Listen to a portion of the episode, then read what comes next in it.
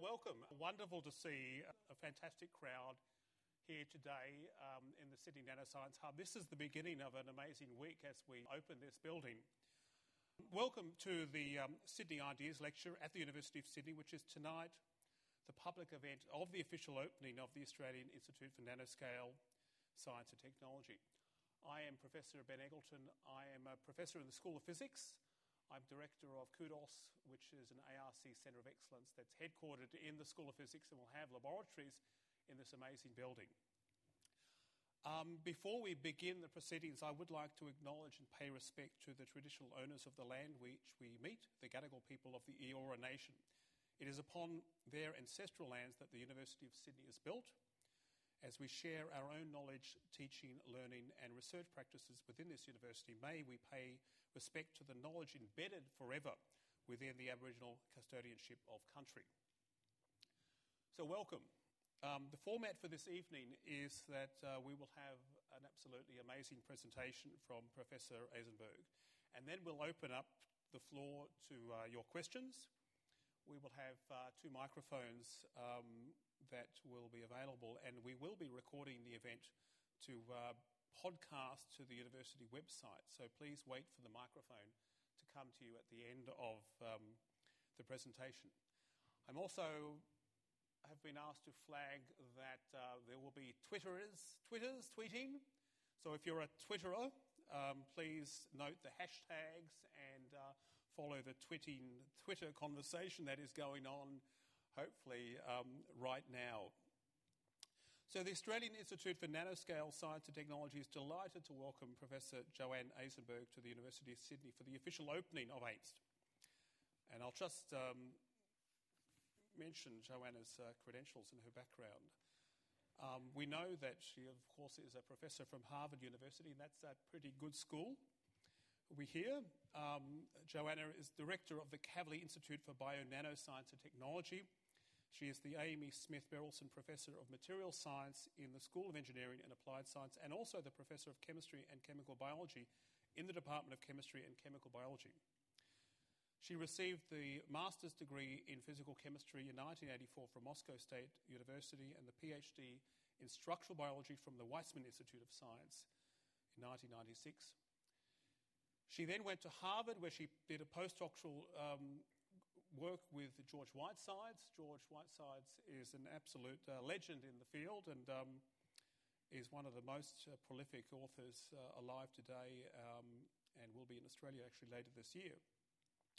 Her postdoc um, at uh, Harvard uh, involved micro nanofabrication and near field optics, and she established her reputation at that early stage. She then joined Bell Labs in 1998 in Murray Hill uh, which is where I got to know Joanna. It turned out Joanna shared an office with a very close collaborator of mine, John Rogers. So I was in Joanna's office almost every afternoon, every morning.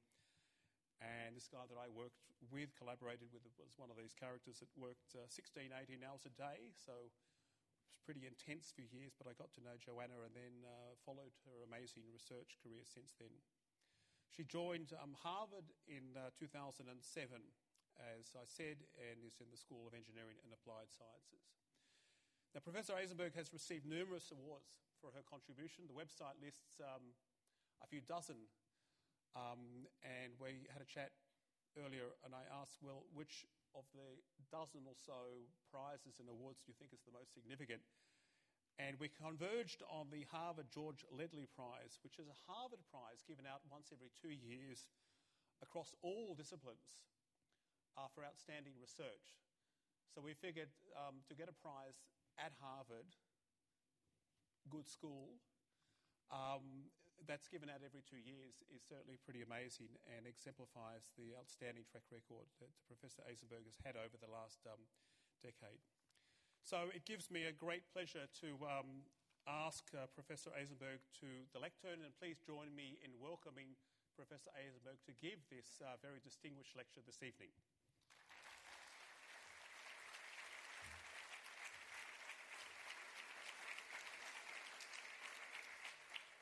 So much. Um, it's my pleasure to be here. It's my first time in Australia.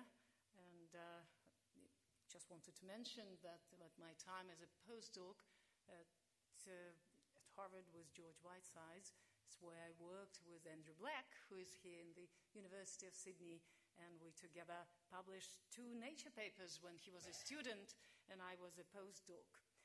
Um, I'm really excited to think about nanoscience, and I will try to give you uh, my idea of uh, what is interesting in nanoscience. Probably everything is interesting, but at least things that are really important to me and I think would make a lot of impact in what is happening in the world now.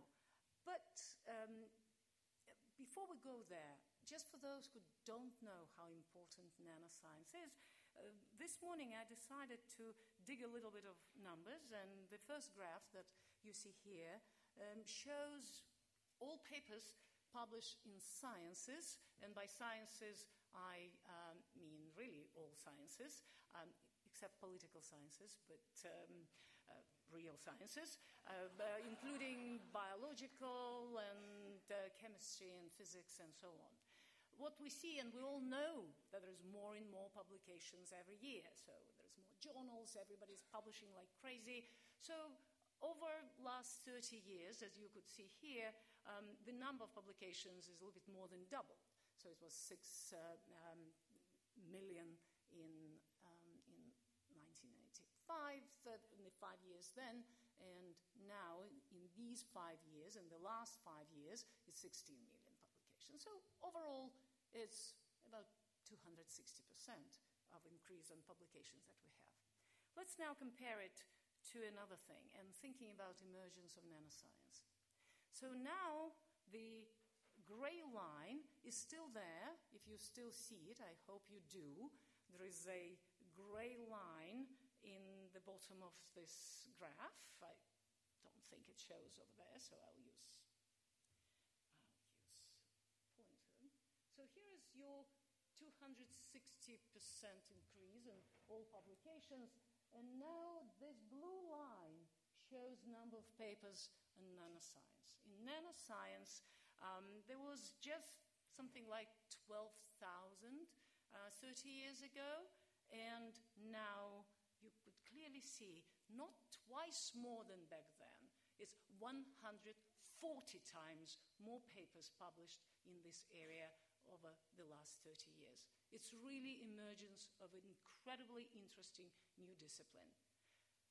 Whether nanoscience is chemistry, or whether it's physics, or it's biology, isn't question. It's actually all of that together, and it's something that clearly takes a majority of most highly cited papers these days take place in nanoscience. I want also to show yet another graph that out of all these um, papers in nanoscience, if I would introduce another curve and thinking about something where nano comes together with bio, whether it's nanomedicine or whether it's bio nanoscience and technology, you would see that this is yet another one that is growing a lot. Not only that bio and nano together, it was almost nothing, but bio plus nano was only 5% of all nano papers. Now it's growing from 5%, 10, 15, 20. At this moment, it is 30% of all papers in nanoscience are bio-nano. So what I will try to show you, in addition to many papers and many interesting presentations that I'm sure you will hear tomorrow and day after tomorrow, where you will clearly see beautiful things happening in physics, beautiful things happening in optics, in, um, in all the more traditional areas of nanoscience. I want to focus on things where biology brings a very interesting spin on nanoscience. So I will start with something that um, really important to me, and in particular, if I were to think about a dream house, and if it's really imagining things, and if I would begin to imagine really what I would want to have in new construction, let's say a new building in nanoscience, I would really want it to adapt to environment. This is something we don't know how to do yet, or at least not that well. I would like it to harvest energy. I would like it to be mechanically uh, strong, but not only strong, being able to reconfigure depending on the needs of that construction. I would want it to be able to collect and deliver water, to collect light. Maybe I can increase this list more. You can add even more difficult things, things like self healing, maybe even going further. Why not to have a building that would change color? Maybe just to reflect your mood or for any other purpose. Um, would be really nice if it would have self cleaning and um, uh, properties and resist fouling. So, what I believe, I really think that if we continue this list in any way, form, I truly believe, and I've done a lot of research in materials that nature produces, is that somewhere, if we think about materials from the point of view of building the way organisms do, then we will have something unique, and most of this uniqueness is being able to understand how things operate at the nanoscale. So, to me, a really interesting vision uh, for nanobioscience is to think about uh, making materials, or maybe entire devices or houses, um, based, based on the principles of self assembly, based on the principles when materials can make themselves uh, from bottom up, not from top down. They know they're predetermined to become something, and they do that and they have ability to self organize. And then, yet another feature, as I mentioned, to me at least, really important one, is dynamic um, character of this. If we were to do that, if we can do that, then maybe going from molecules to nanoscale and then to macroscopic scale would be an interesting way to think about um, new science or new things that we can do. Uh, to do that, you absolutely need to study biological systems, and at least a third of my group actually studies biological systems. And I'm not as much interested in biological principles per se. I'm interested in what I would call high tech properties. I'm looking in biological principles that optimize magnetic properties of, uh, uh, that organisms have evolved or optical properties or uh, mechanical properties. So, really high tech features. How does it do? How does nature come up with the principles that are really generally very different from ours? Um, and then maybe to add to this uh, adaptive character. What is happening and how materials that have a certain property can change this property if needed in response to environment. I can tell you um, and it's just a, a, small subset of things on this uh, slide, that a lot of interesting things can be done. I, I, will only cover a very small subset today, and I'm not even sure I will be able to go through all my slides.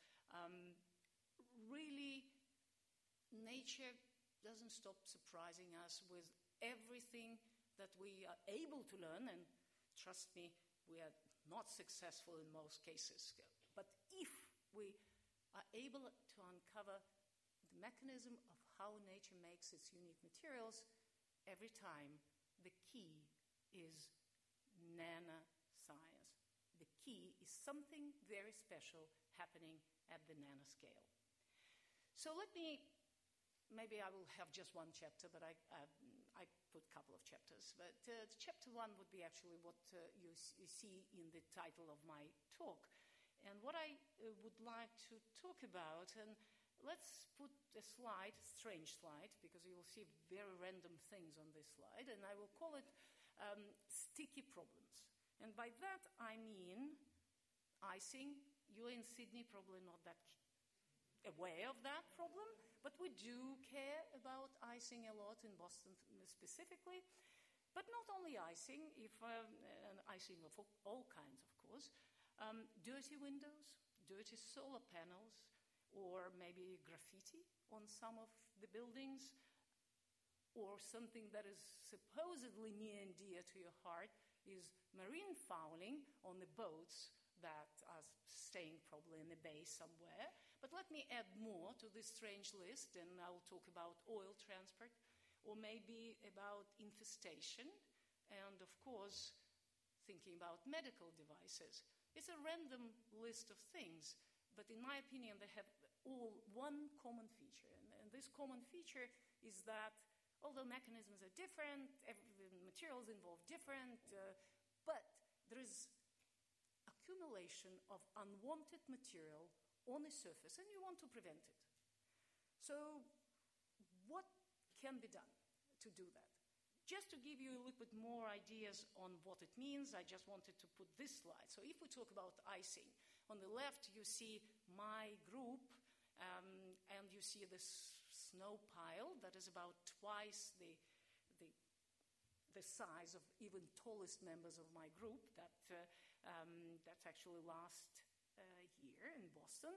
You could also see on the um, on that slide. I hope. Nope. No, even that doesn't work. That's fine. But what you see there, it's not snow piles. These are cars. You could see windows in these cars. This is what happened last year. And uh, um, aircrafts, of course, have this problem. If I were even to forget about aircrafts and would minimize that and think about simply refrigeration. And what happens because of ice formation in refrigeration coils? If I do that, I can tell you that huge energy penalty we pay for the fact that in refrigeration, ice is forming, you have defrosting cycles, you actually don't know about it because you don't have to defrost your uh, refrigerator. It's automatically done, by the way, twice a day for about 20 minutes, your refrigerator is being defrosted. And it's a lot of energy. If we think about um, the cost, you see it now on the slide. I can give you another one and going to marine fouling. Just I wanted to give you numbers associated with fouling problems, with sticky problems that we have. So if we talk about marine fouling, and depending which kind of fouling, whether it's a soft fouling or it's calcareous mussels, barnacles forming on the surface, just to give you an idea, that penalty, if I only think about fuel expenses, is about $60 billion per year. Yet another one, I will have a couple more, but I'll go to science in a second. Yet another one that um, makes me uh, really excited about this uh, project because of a variety of problems that we have. For example, wastewater treatment membranes, yet another type of fouling. And that is just in terms of simply um, aeration energy requirement. It's about 2% of all electricity, of all energy, at least in the United States. Let me put another two, and I will go to medical area. It's easy to, I don't even have to go through this slide. Obviously, infections are associated with bacteria um, forming biofilms and uh, infecting medical implants and so on. But if not even bacteria, if we think about simply um, blood transfusion, blood clots is a big problem. So what can we do if we want to solve it?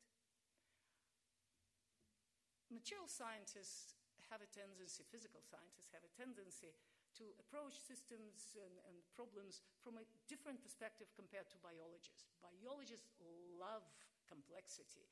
Uh, physicists and chemists don't. We really try to reduce the system to manageable range of things that we understand, and instead of complexity, to make it simple but potentially useful. To me, uh, what is important is to go to nature and see whether nature can produce, give us good idea of how that can be done. I'll show a first slide, just um, quite a lot of research done in the area of superhydrophobicity. And almost everybody knows that uh, lotus leaf have the property of self-cleaning because it has the ability to repel water droplets that run off the surface. What you see now is superhydrophobic surface where droplets jump off the surface, pick up uh, dirt, which is not happening when the surface is just hydrophilic, loving uh, water, or hydrophobic. Even hydrophobic doesn't work. So, how does it work in nature in the lotus leaf? It works because, in addition to being hydrophobic, the surfaces are nanostructured. So, without this nano approach to surface design, lotus leaf and many other superhydrophobic structures in nature would not work as self um, cleaning structures. Beautiful, but not useful. Why? If we think about application, especially the terrible list that I put in my first slide, almost every time the system is challenged with more than just water, it doesn't work. If you try to do it with low surface tension liquids, let's say with organic solvents, it doesn't work. If you try to do it at high temperature, it doesn't work. If you try to do it at low temperature, it doesn't work. And there's many other conditions that high humidity will kill it. Superhydrophobicity works when droplets are on top of the surface. If you have high humidity, you actually have a much worse condition when the droplet is now coating your nanostructured surface and has even stickier properties. The problem here, in my opinion, with uh, doing so, many, uh, so much work in uh, biological inspiration is that we often choose wrong um, biological system. Everybody knows about lotus leaf, but lotus leaf evolved its structure for a specific function to deal with water, not with oil, not at high temperature, not with ice. So it doesn't work unless we do all fancy things with microfabrication, nanofabrication, and then other problems come, come in, which is extremely high cost and um, the inability to, uh, for these surfaces to, uh, to self repair. So just, just butterfly wings that are also superhydrophobic tells us just a nice demonstration how superhydrophobicity fails. On the uh, right wing, you have a regular surface, and we, both surfaces are regular, but I'm dropping water on it, and you could see it is repelled from the surface. On the left wing, I use alcohol. Butterflies didn't evolve to drink alcohol, they're not us. And you could see that this is not repelled from the surface, it infiltrates the wing. Um, I will come back to that in some other uh, later in my talk.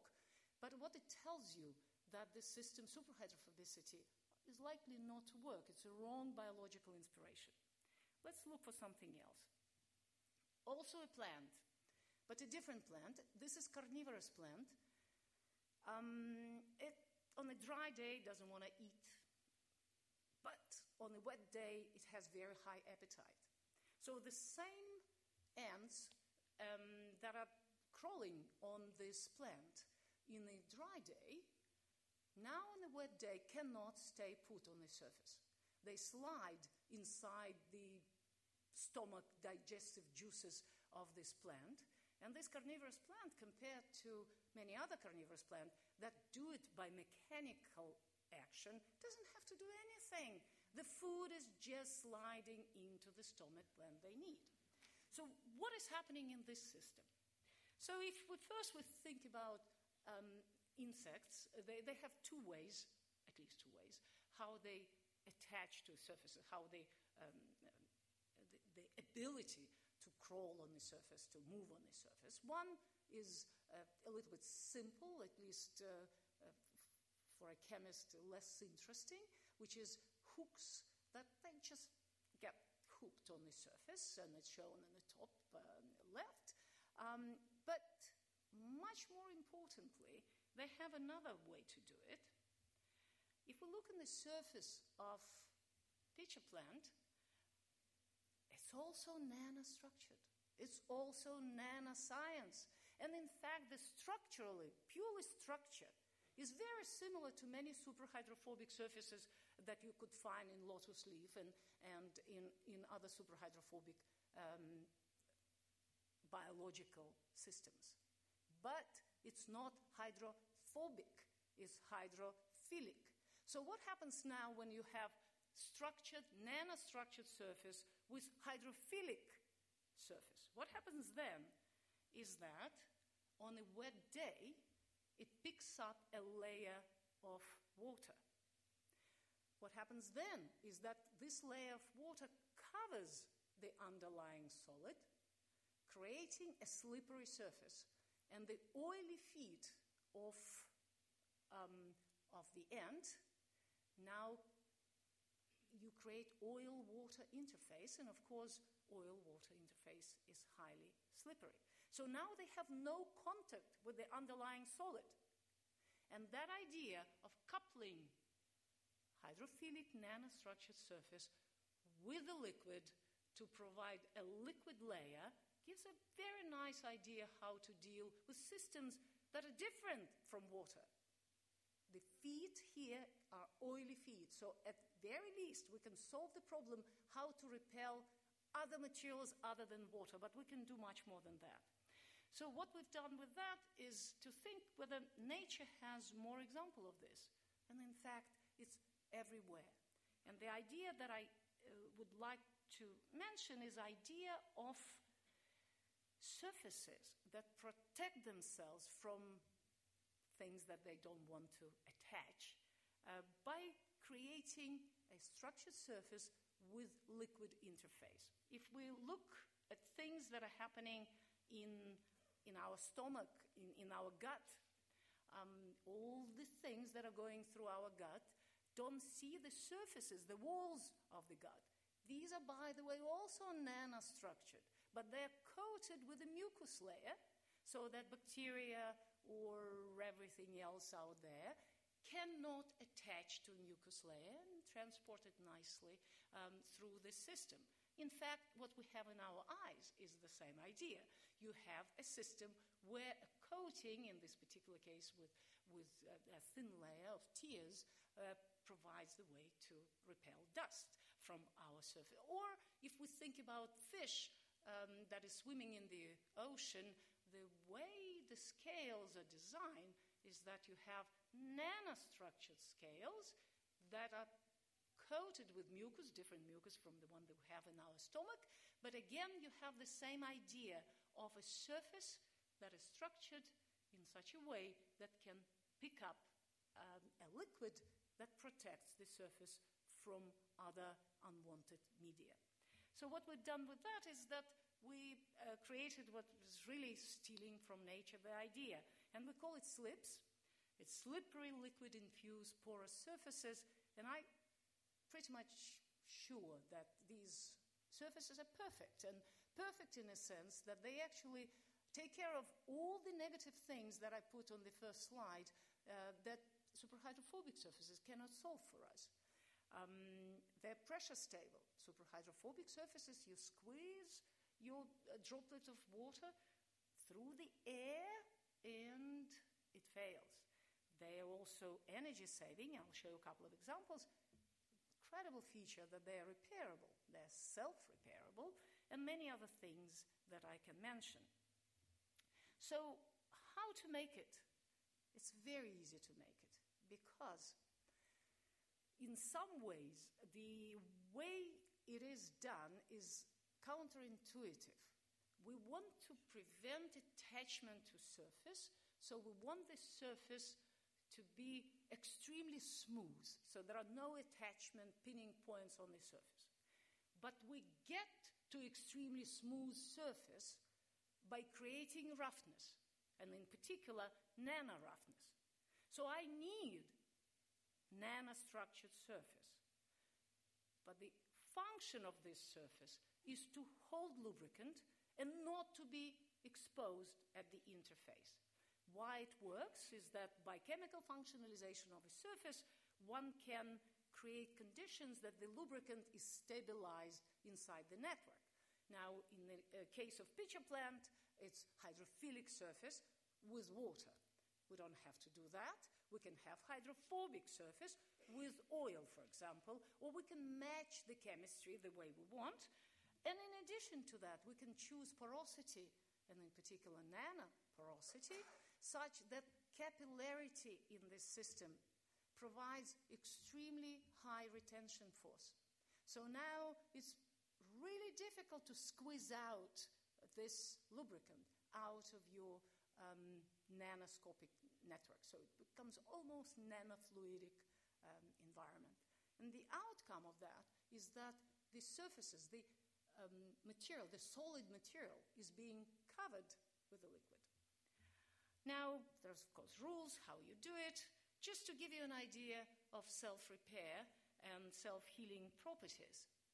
Since it's the active part is a liquid, and this liquid is designed to love your surface through chemistry, chemical uh, modification, through um, nanostructuring that you use, it means that when you cut it, when you scratch it, you just have the liquid flow into these areas and the material self-repairs. So what you see now on, on top is superhydrophobic surface. This is a droplet of crude oil on a superhydrophobic surface. It doesn't move at all. Um, on the bottom, we actually cut it, and you could see that uh, not only that the droplet is moving around, doesn't leave any sign of, uh, of, of oil trace on the surface, but it recovers immediately after damage. The other interesting thing that you can design components of the system, either solid that you use or lubricant that you use, um, so that it can work at conditions where other things may not. So, for example, what if I want to do it at very high temperature? So, again, what this slide shows on the left is super superhydrophobic, this Teflon um, surface, where you can see that oil is boiling on this surface. High temperature, and superhydrophobic surface doesn't work. It's actually much worse, as I mentioned, than a really a flat surface. But you can design um, materials that withstand high temperature, and as you could see on the right, it oil droplet runs off on the surface without contamination, and it can be done at high temperature. It can be done at low temperature. You will just choose a different lubricant or different uh, length of the molecule or character of the, of the molecule that you use as your lubricant in your system. What you see here is our work that we were doing. I'll show more examples of that, of how to prevent um, frost formation in refrigeration, and particular in aluminum coils. And on the left, it's an, the same plate. On the left, it is not coated, uh, doesn't have the slippery coating. On the right, it does. Um, it's sitting, it's about minus five degrees and highly humid environment. Um, and you could see ice frost forming on one side and no frost, nothing forming on the slippery surface. So you can design it to do that. You can do other things. Um, and I tried it before. Unfortunately, this wonderful PBS Nova program in Boston. They were filming how these work. Uh, somehow this movie doesn't work. But I'll show you what I mean by that, talking about graffiti. This is something that Harvard really didn't like when I did that. So here is um, half of Harvard logo was coated with slippery surface, and uh, the um, graffiti paint was used, and you could see that one side is completely covered right away, and the slippery surface stays clean. Yet another application. Um, if we talk about marine fouling, um, this is algae. Most, if not all, marine fouling begins with accumulation of algae as a microfouling, and then on top of that, all terrible things happen and, barnacles and mussels begin to attach. Again, one side is a regular glass slide, the other side is, is slippery, and you could see that uh, you withdraw it from algae medium and there is nothing on the slippery surface. Yet another part of this marine fouling work, um, this is a little old, but it gives a good idea of four surfaces that we kept in the um, ocean. Now it's already second year, and uh, two controls that you see, dirty controls. Uh, um, blue square is currently used um, biocidal copper paint. So it's biocidal. Our surfaces have no um, biocide in it, but they also don't form any fouling on them. So one can give more examples, and uh, really one of my students said, I want to go back to the original property of these uh, uh, plants. So what about um, ants? And we had an ant in our um, lab, which was very unpleasant uh, to see, but the ant was there to do a lot of experiments with us. So as you could see, um, neither and nor a little bit of jam that we put on the surface, at least to attract attention of, of this ant, could stay attached and they slide off. More interestingly, of course, if we're not talking about ants, um, is bacterial fouling. We now have much more results in this area, but what you could see in the bottom is that I'm comparing um, bacterial accumulation on regular biological materials that are used now and compared to the same materials that are um, transformed into the slippery materials. And uh, on the right in the bottom, you could see that it's up to 99.9% reduction in bacterial fouling. And we, we really have a hard time finding bacteria on these surfaces. Going further to blood clots, um, what you see in the movie is uh, really actually another interesting comparison. It's really visual to see the difference between a regular glass smooth surface. Smooth surfaces are nice, and glass slides are very nice. Um, and superhydrophobic part that is in the middle. And you could see that on the top, which is a slippery surface, there's no clotting of blood, there is no blood stain. It goes through as if nothing is underneath and then almost stops because it infiltrates superhydrophobic surface and then it moves on the glass part. Um, I will probably show you a little bit more in medical area going into a very specific application. It's not the only medical application, but something that uh, interests me a lot is to think about materials that can be done um, in, with very difficult properties, if I may say this way. Not only they have to be non-fouling, because you don't want bacteria to attach to your medical um, devices, but something that has more conditions than that. In particular, what if my coating also needs to be transparent? So, what if I would like to think about um, medical instruments where transparency and therefore optical properties are still not to be compromised, and how that can be done? And in particular, the application that I have in mind is in endoscopy and in particular in bronchoscopy.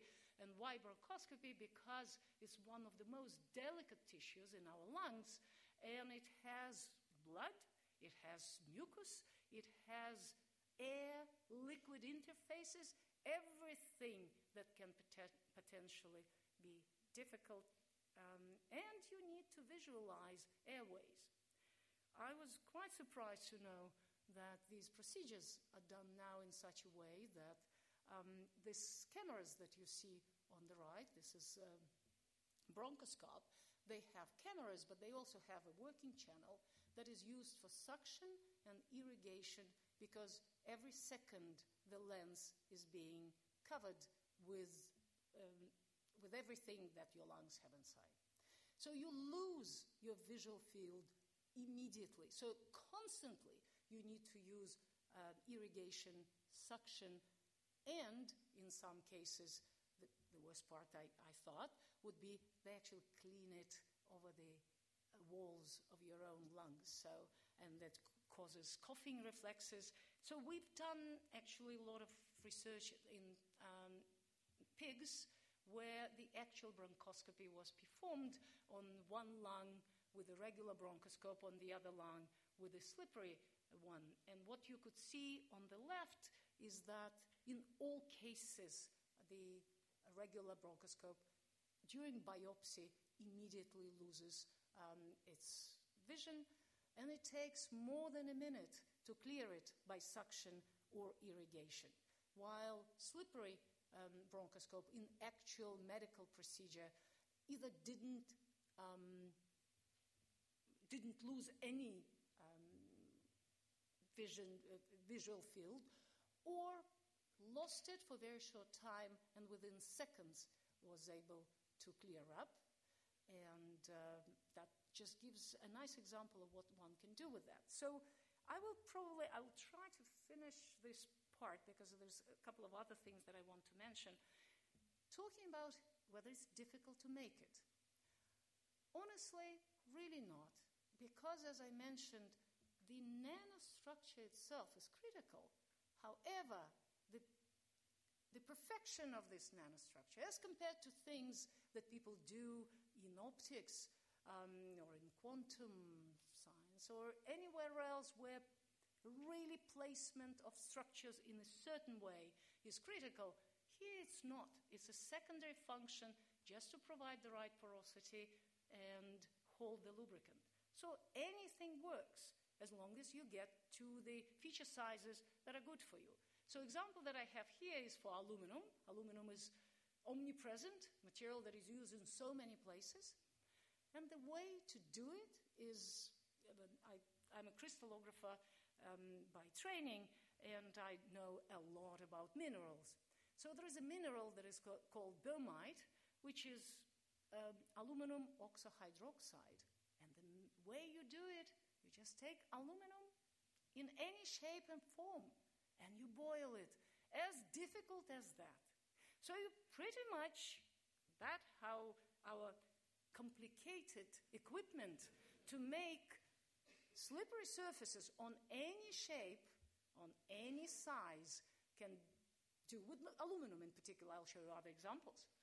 So it creates a nanostructured aluminum surface. It's naturally nanostructured. It's exactly 100 nanometers thick layer that you then, within 10 minutes, functionalize with a chemistry that matches your lubricant. You can choose what you want. And the fact that it is a very thin layer, you can do it directly on aluminum, but aluminum can also be made through sol gel method, where you can spread aluminum precursors to future aluminum on the surface, and it makes exactly 100 nanometer uh, thick layer with about 100 nanometer size leaflets that I showed you before. What it means is that I can deposit it on any material I want, and the fact that the feature sizes are such that it gives it not only transparency, but it actually gives it also anti-reflective properties. And what you could see in this graph that um, dotted line they um, are always a little bit higher than the uh, transparency of the substrate without our coating. So it's actually becoming more transparent because it's anti-reflective as compared to what you used before. So it can be used for optical applications. Uh, nanoscale is very important because retention of a lubricant, as I mentioned, depends on the capillarity in the um, system. The smaller the channels, the higher the force retaining it there. So, up to, we've done experiments that up to 10,000 um, RPM, rotating and trying to see whether we can squeeze out um, lubricant out of these slippery surfaces. And what we see that about 3000 g that we uh, get in acceleration in these surfaces. If the surface is nanostructured, it doesn't lose the lubricant, so it's very stable. So let me um, just show maybe another one. It could be done by electrodeposition. Choose your method. Any method will do if you can create a roughened, nano roughened surface. The next one is a pretty good example because everybody would say that if it's structured surface, it's likely mechanically not strong.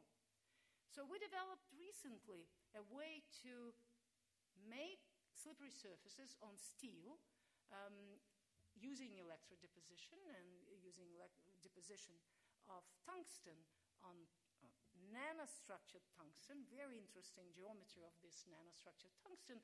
But what you could see on top is that you can do anything you want with this now slippery steel. Mechanically, it is as strong, actually, it's a little bit stronger because it has a, a tungsten coating on it than the steel itself. But in addition to that, you can scratch it, you can do anything you want to it, it still keeps its uh, anti fouling properties. And we used it to try to um, use this approach for medical instruments, in particular for scalpels. I'm not sure that I will have enough time to show the entire movie, but the movie shows that, of course, scalpels that when they use it, they're immediately coated with blood. Um, they also often move um, bacteria that is commonly on the surface of your skin into the wound. And the scalpels that are made slippery from steel um, would not have these properties. We can do other things, we can make them dynamic. So, since it's all about porosity, if my porous network is, let's say, polymeric material or a network of, uh, that has um, elastic properties, I can stretch it or release it, and by that, I change the size of the pores in this system. What it means that I either have my lubricant on top of the surface or I don't. Well, that tells you that one can design um, slippery surfaces that can switch on and off its behavior. So it can stop the liquid, the liquid can go. There's more interesting things there because I can actually recognize liquids by the strain that I apply, uh, whether it's moving or not, so I can actually use it uh, for detection. Last year, we showed that it can be used um, um, for uh, non fouling membranes and for separation for oil, water, air mixtures. Um, this year, we um, show, we have shown that um, just recently we had a, a, Nature paper that that approach can be used for um, as probably incredible condenser design for water collection. Somehow it doesn't show. Oh, why is showing it this way? No idea. It was supposed to show a movie, but it doesn't, so it's fine. So it's about 100 times faster water collection efficiency that one can do, but there's a secret here. So slippery surfaces alone wouldn't work. What, why I put this slide here is to show that interesting way to think about bioinspiration is to take lessons from completely unrelated organisms. And doesn't matter that there is no organism that has these properties altogether, but one can extract these and create interesting materials based on multiple lessons from biology. And in particular, this condenser design was based on three lessons on slippery surfaces, but it's only last part of it, but also in a desert beetle and in the cactus design. So exactly three together uh, gave an interesting way to do it. So let me still go through a couple of other slides and maybe a little bit of my chapter two, um, where, again, butterfly, I love butterflies. And I do a lot of research in, in structural color. Um, there's kind of strange title that I put there. It's about wicking and winking and drinking. And There was a lot of drinking in that project, and let me tell you why. So, um, uh, so the butterfly that you see is the morpho butterfly that is, has a blue color, as you know. But what you probably see now that on the wings, uh, in blue color, there is only USAF, which is US Air Force. They supported the science. I needed to do that. But let me tell you what is happening in this system. Now, everybody knows about opals, and opals is a structural color, and the colloidal spheres there and their unit cell and how the distances between these spheres, their feature sizes, determine the color that appear in these colloidal uh, uh, crystals, in, in these opals.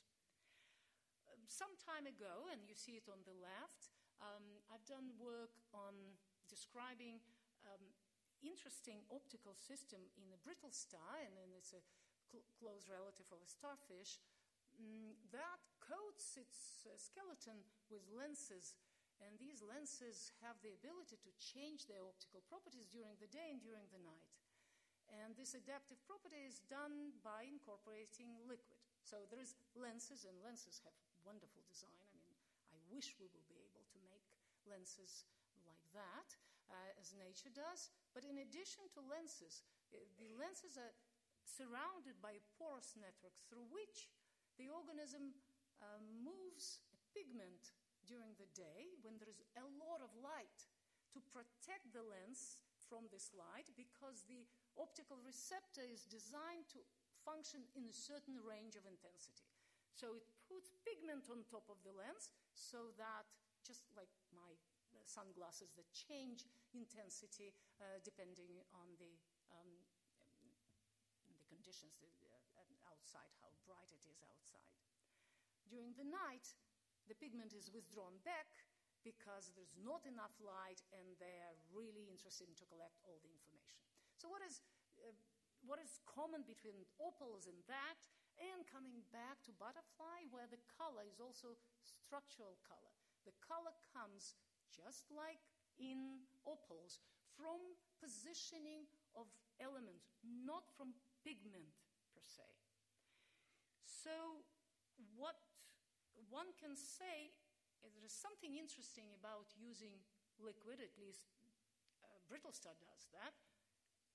Butterfly doesn't, but if I would connect them together, and I will remind you about the movie that I showed you before, where on one side water is repelled from butterfly wing, but oil, in this particular case um, alcohol, is actually penetrating the structure, and while going into structure, it is changing its color. And it's changing its color because um, you change refractive index contrast between this. Used to be structured material with air, now it's structured material with water. And refractive index contrast changes. And is it interesting for us? It actually is. We developed a way to synthesize uh, different photonic crystals uh, based on self assembly. But we can do a little bit more than that. Not just to make artificial opals, and these are actually inverse opals, in a sense that where there's spheres, colloidal spheres in the opal, I have empty spaces. And where there's empty spaces in opal, I have my material. It's all made actually from the same material as opal, it's silica. But I can do more as a chemist, at least a little bit of chemistry. I can coat the surface and functionalize the surfaces with something else. So it's not just silica, but silica with some chemistry. And I can put chemistry in different regions, different chemistry. So I can pattern chemistry into my uh, photonic crystal. What that gives me is ability to control where liquid will go and where the liquid won't. Where liquid will go, the color will be gone because it's structural color. So here's an example of um, five level encryption because I can put many different chemistries and depending whether I use alcohol or acetone or concentration of alcohol, it will reveal completely different messages because it will infiltrate different parts of this nanophotonic crystal a lot of fun with that. This is, my students really love to work with this system, and everybody comes with their idea. Um, the one on top now, you touch it, you know what that sign means, but it, it's not enough. You touch it again with a different liquid, and it says, do it. Here's another one that shows encryption that can be revealed My name, actually. I liked that one a lot. That was um, student from School of Design saying that why not to use it as a bathroom tiles. When you take a shower, it shows a nice pattern, and when it dries, the pattern is gone. So it's reversible. There's a lot of interesting things you can do with that. Um, uh, fun is, of course, important. Uh, this is one uh, to do something with for Harvard to show that you have no idea what is going to happen there, look how intense the difference in information that you can extract from simply uh, chemically functionalizing photonic crystal and then using liquids that will go only in certain regions but not others. You can do these in different colors. You can make art. You can make a. Um, I think this map that is shown here altogether is about 20 micron. So we can do a lot. We can also think about using this for anti-tampering applications. And uh, the reason is that instead of just hydrophobic molecule to use as a passive molecule, I can use something that actually interacts with, with exposure that it had before. For example, what if you have a package that is not supposed to see light? So it's not supposed to be exposed to UV, and then, if it is, then the chemistry of your surface changes, and therefore wettability of your surface changes. And depending on the color that you get, you can know whether your package was exposed to certain conditions. It could be either high temperature or UV. You can design it the way you want.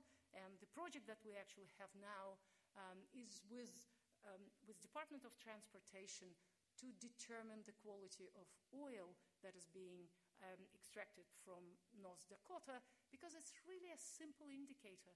Just put it in and you see number one, number two, whatever you want to see. You can really encrypt a lot in, in, in your system and you can recognize um, a, a, lot of things and even probably more importantly, um, there's a lot of drinking, as I mentioned.